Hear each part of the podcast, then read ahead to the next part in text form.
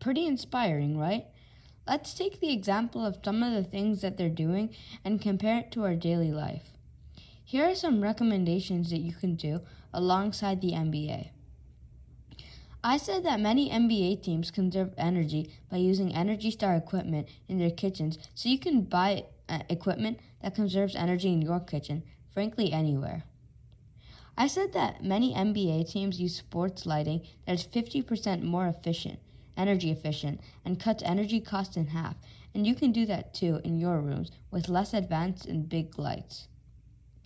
I said that the NBA encourages public transportation, so you should use public transportation instead of damaging the ozone layer. To elaborate on the topics of public transportation, an example of is trains. In public transportation, trains are going to go to their next stop no matter if no one is on the train, and trains use fossil fuel, so you may as well go on a train because it's not wasting any fossil fuel and putting bad waste in the air.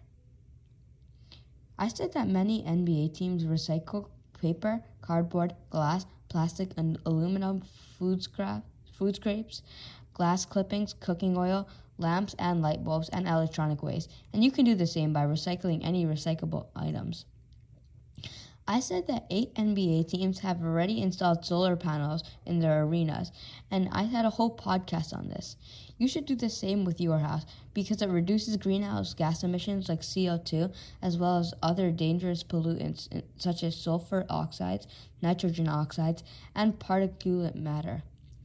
Lastly, I said that the NBA has promoted electric vehicles and used hybrid buses to shuffle fans into NBA All Star events.